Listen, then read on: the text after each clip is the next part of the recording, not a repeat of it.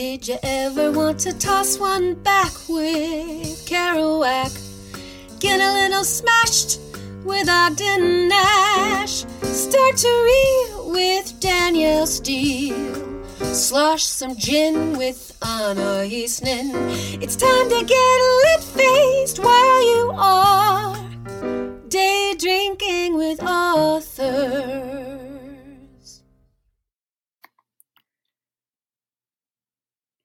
Everybody.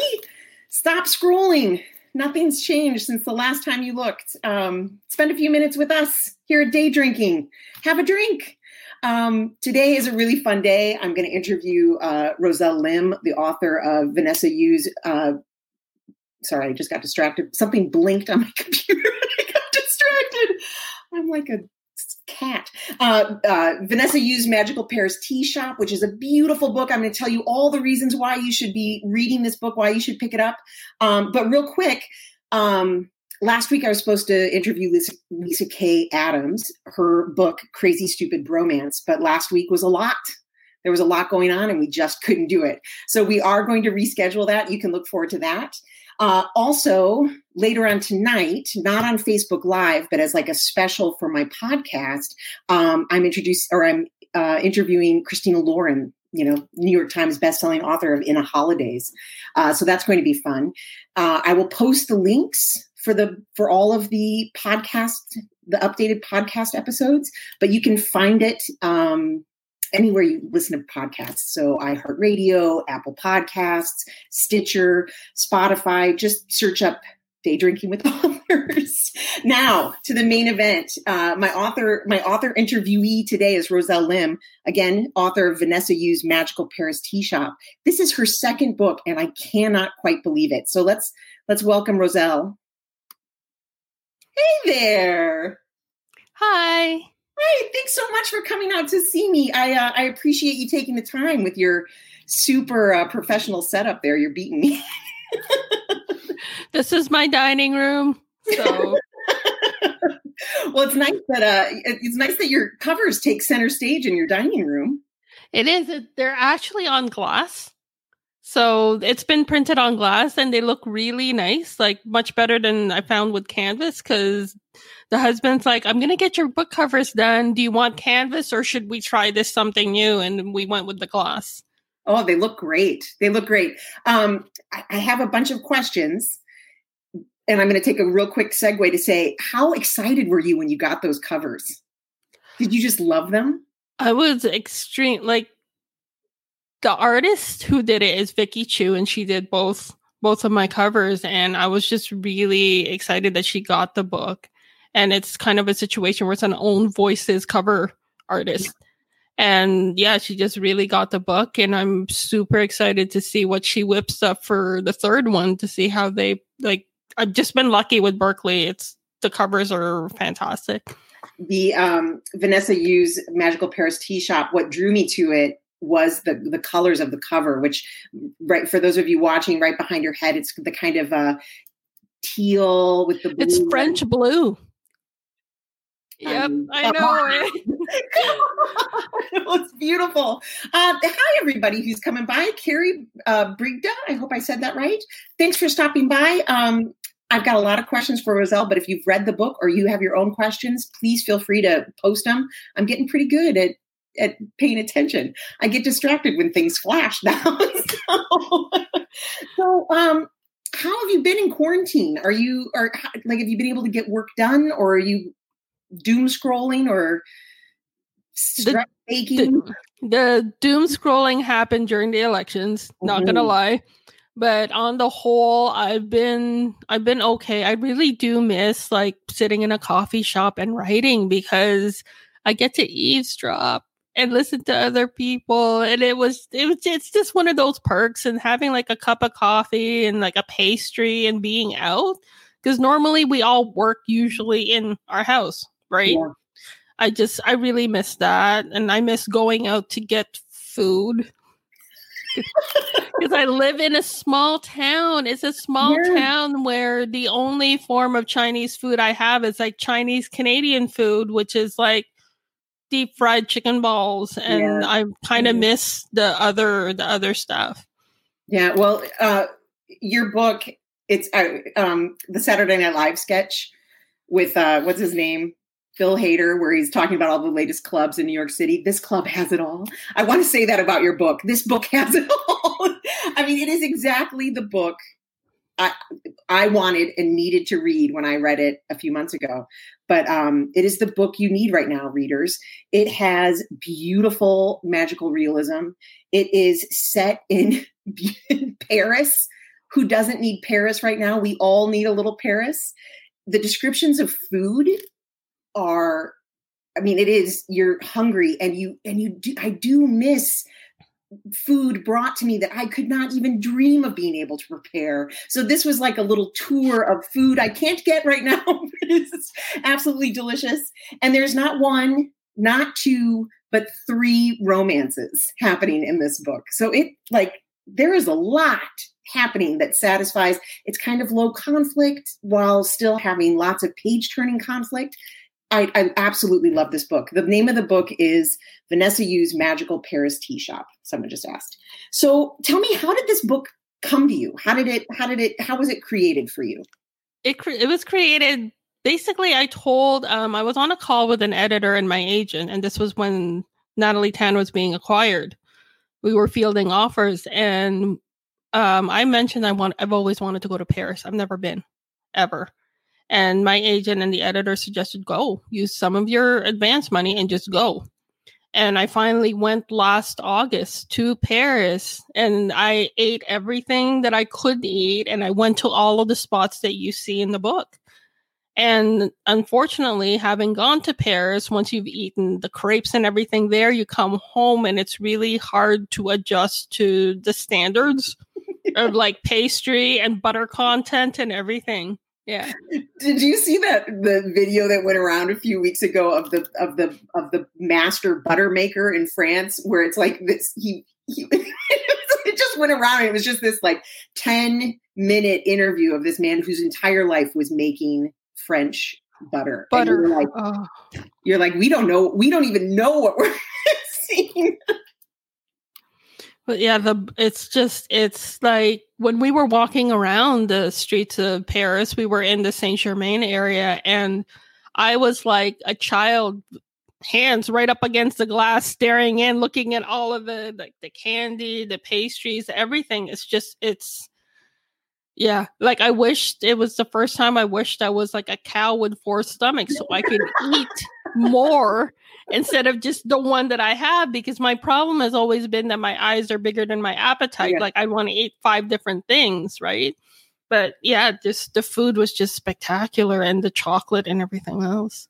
Well, the, the setting was the setting was beautiful. Um, one of the questions I have though, because there is this little element of of magic. So your main character Vanessa, um, uh, kind kind of sees the future, right? She gets these little um, flashes of what's going to happen to other people kind of around her.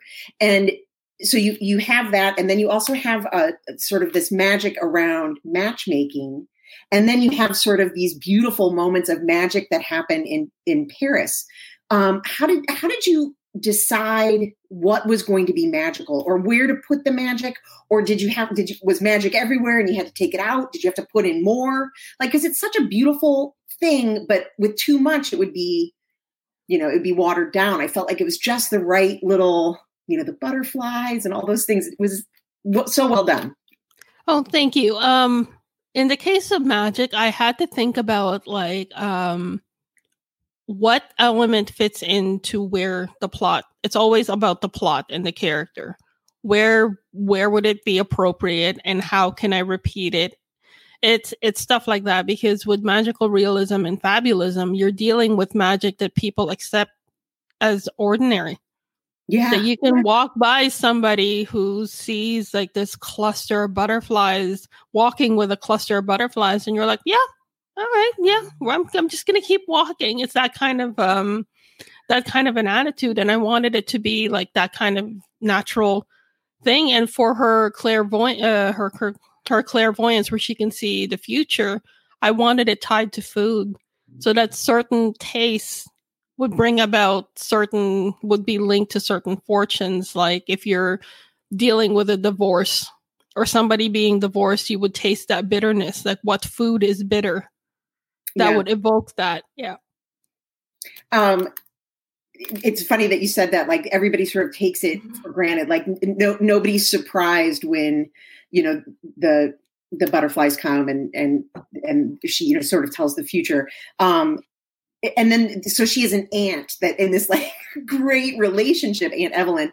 this great like i was there was part of it that i was like this is like yoda and luke skywalker definitely yeah there is no try try try not. Um so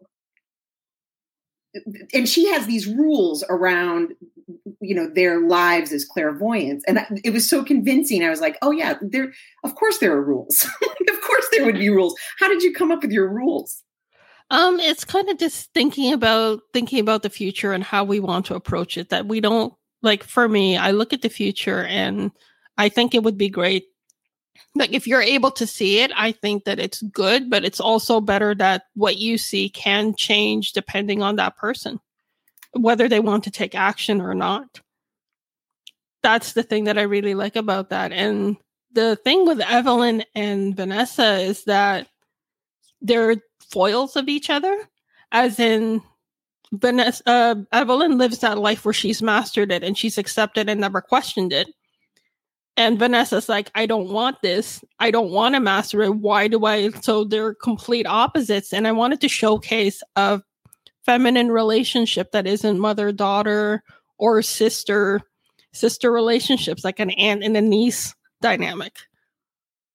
Yeah, and uh, there was one point in the book that I was like, oh, you know, actually the romance here, and there are a lot of romances, but the romance is actually between this niece and aunt you know they've got to they've got to come to a place where they're um they're not i mean they have these beautiful moments of tension and, and the fights were so realistic um you know the things that they would say when when kind of backed into a corner um that seems exactly what people would say in that situation. And i thought that that relationship was was really beautifully done on top of there being like a whole bunch of other aunts like you you have the anti culture down. What how, did you pull that from your life? How many aunts do you have? And are they really so meddlesome and and they're, they're yeah they're all nosy. Yeah on the whole they are all nosy and opinionated that i know that if i they they have opinions. They all have they all have opinions. And it's just it's it's having this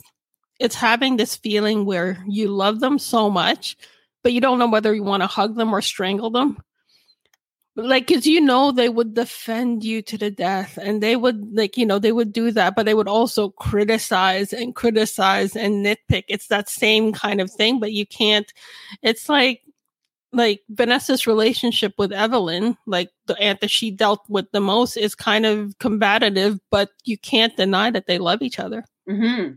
despite the fact that they're disagreeing yeah, and there's that beautiful twist with with Vanessa where you know she she made a decision a long time ago to choose her family over everything else, and then because she kind of made this choice, proceeded to kind of keep her family at arm's length, which was this beautiful push pull and, and mystery around her. I thought that was that was beautiful. I kind of I pictured both of them. I've always wanted something very like with Evelyn and Gerard, I wanted something so romantic, like that long, like that slow burn thing of like a love lost. And that's what I wanted to capture. Cause I'm like, yes, they're older, but like that doesn't mean that all the romance is only like for young people or 20 somethings or whatever. But you can have romance, this grand, wonderful, breathtaking romance later in your life. And that's perfectly great. And it should yeah. be celebrated yeah the big grand gesture romance too like it's really yeah. it's really good um so in the book the the um the food takes center stage and as a person who like i, I write romance um and and whenever like you're describing a kiss or something like that while i'm writing i'm often like blah blah blah kiss and i was wondering like did you like did you have to go back through and re-put in like re think descriptions of food? Were you ever like yada yada yada food, yada yada cookie? Like was it? Because it, I mean, it was extensive the the descriptions of food. I mean, they were fully immersive. I mean, I, I thought that that had to be challenging. Um, I'm weird. I don't do Mad Libs when I'm drafting. Like I know a lot of people they draft so much faster when you have like blank, like insert description of tea shop here. Right? right. I can't. I just I have to go. Everything has to be laid down as best as I can. The way that I draft is just I write it and then I'll look it over, read it over, see if I'm missing anything, make sure that the chapter is how I want it before I move on to the next one. Oh. And it takes me longer to draft a novel than it does to revise it because I guess I'm putting that work because I know it's basically a balance because you could draft really quickly, but you spend more time revising, right? Yeah. So uh, before I, I went live, everybody, uh, we were, Roselle and I were talking, and you're actually kind of in the process of trying to change your process. like, you're like, you're like something here isn't working. I've got. So what are you doing now? Like how? What are you doing now in terms um, of getting work done? You don't have to tell us what the project is, just what the work is that's happening.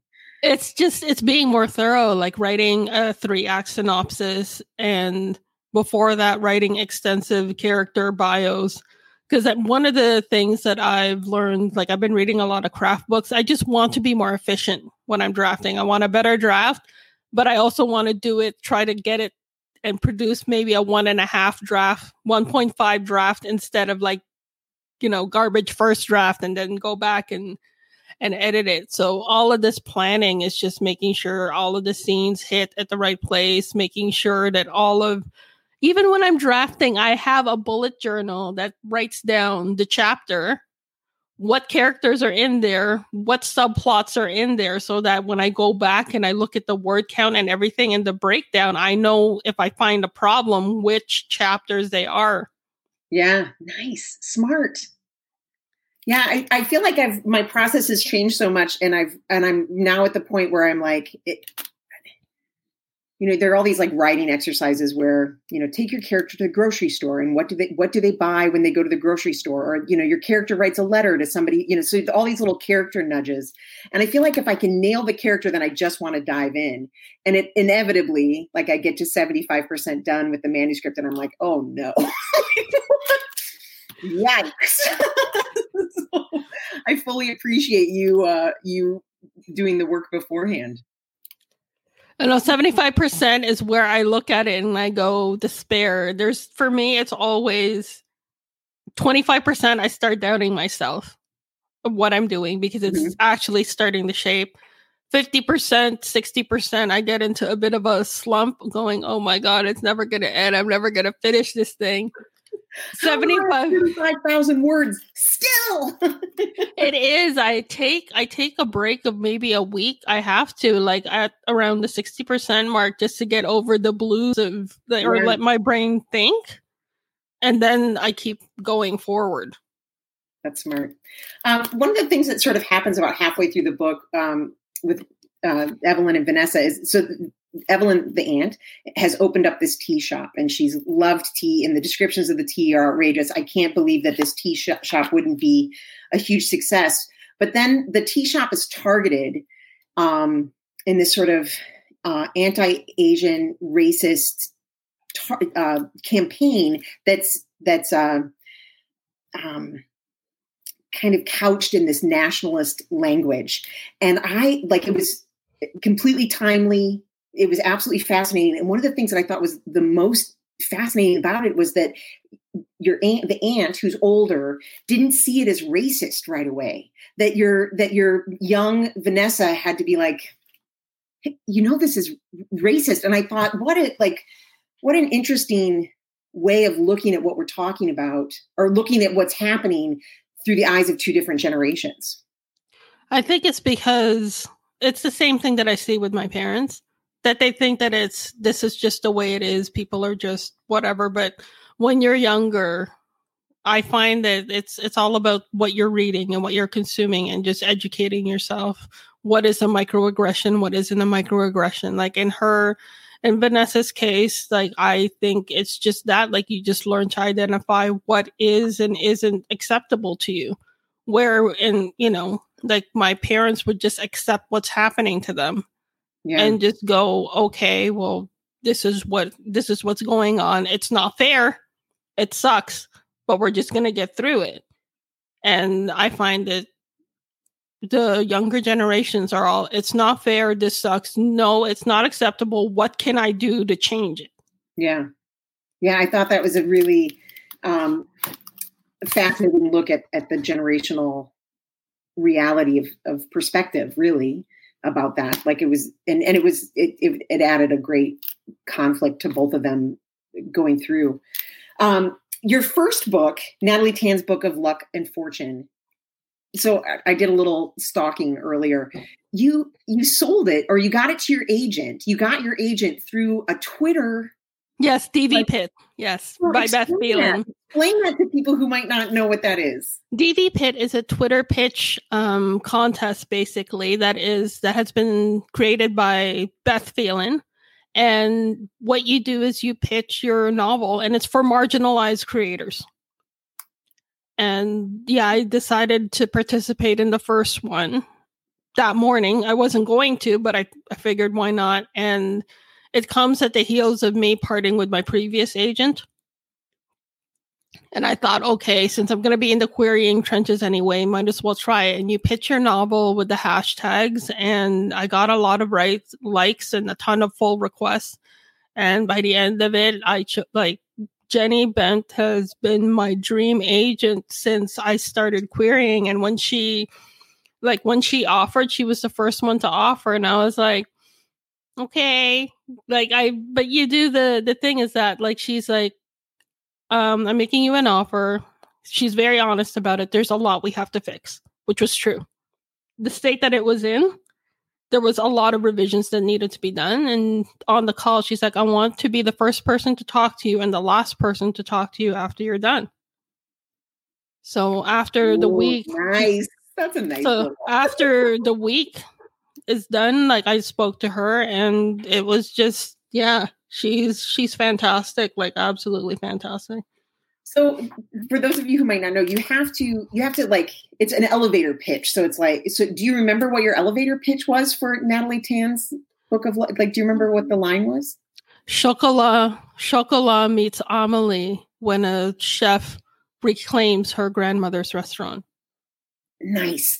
So Something then like that. so that but then agents like it if they want mm-hmm. want to see it and they contact anyway it's but it's, it's it's amazing. So that's so exciting. And so, can you tell us? I mean, I, I know you've got a lot going on. What's what's coming out next for you? What are the next few things you've you've got happening?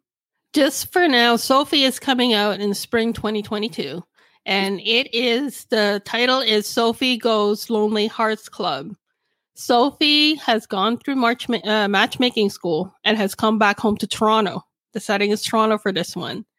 And in order oh, to save her in order to save her reputation, she has to match seven old grumpy bachelors. And they're all in their 70s. That's fantastic. And is that that book is done? It's put away. You it any- is. I'm still revising it. I haven't given it back to my editor yet. It's due like early next year. But I have like my I have somebody looking through it, like line editing it, just to make sure that it's really clean by the time my agent and my editor no, read it. The cutest thing is that they both kind of buddy read the book, which is really cute. So they'll so their their notes are like cohesive, right? So right, yeah. Oh, that's fantastic. Well, it sounds like you've been able to get some work done in quarantine. Like there, I find that there are two kinds of authors right now: the ones that can't get anything done, and ones that are able to actually get some work done. Yeah, I it's work for me is Sandy. I have anxiety and I have depression, so being idle is not good. Yeah.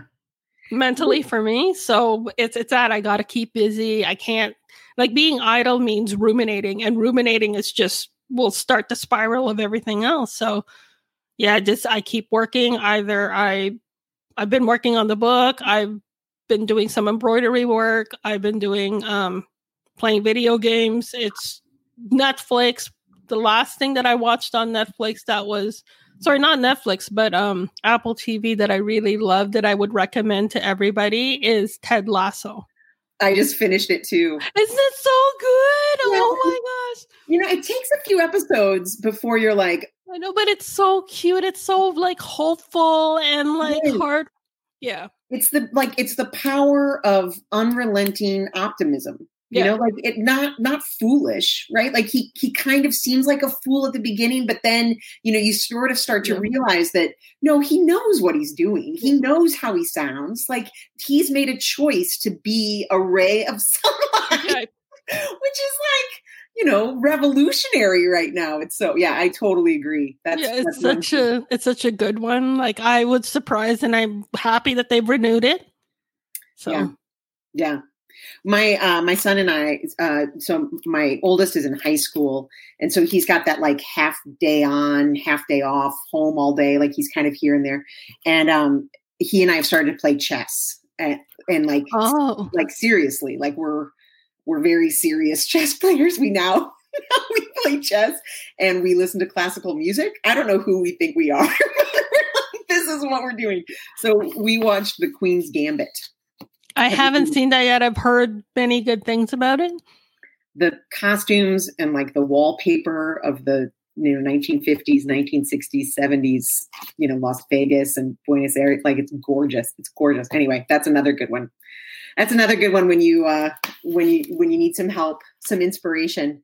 Um, Roselle, I really really appreciate you stopping by, and I loved your book. I really encourage everybody to pick it up. It is, and I'm not kidding like the world is hard right now and this is a, a delicious little pastel cloud of delight. Like it's just it is you, you, know it's it's it's so comforting. It's a really lovely read and you get to it's like you get to go to paris so what's not to love? So thank you for it. Thank you.